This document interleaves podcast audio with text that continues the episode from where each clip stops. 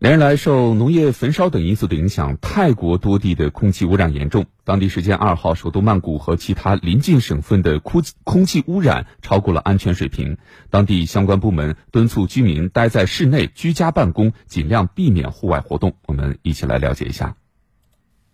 二号当天，曼谷及周边地区全天基本被雾霾所笼罩，天空一片灰蒙蒙，城市、街道、楼房都好像被蒙上了一层灰。许多外出的市民都戴上了口罩，尽管如此，仍然有人担心雾霾导致的健康安全问题。根据相关空气监测平台数据，曼谷二号空气中 PM 二点五平均浓度达到世卫组织建议安全值的十四倍，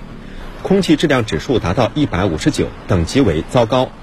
曼谷市长一号表示，受天气条件以及焚烧产生的烟雾等影响，曼谷地区空气污染情况可能出现加重的趋势，持续到四号。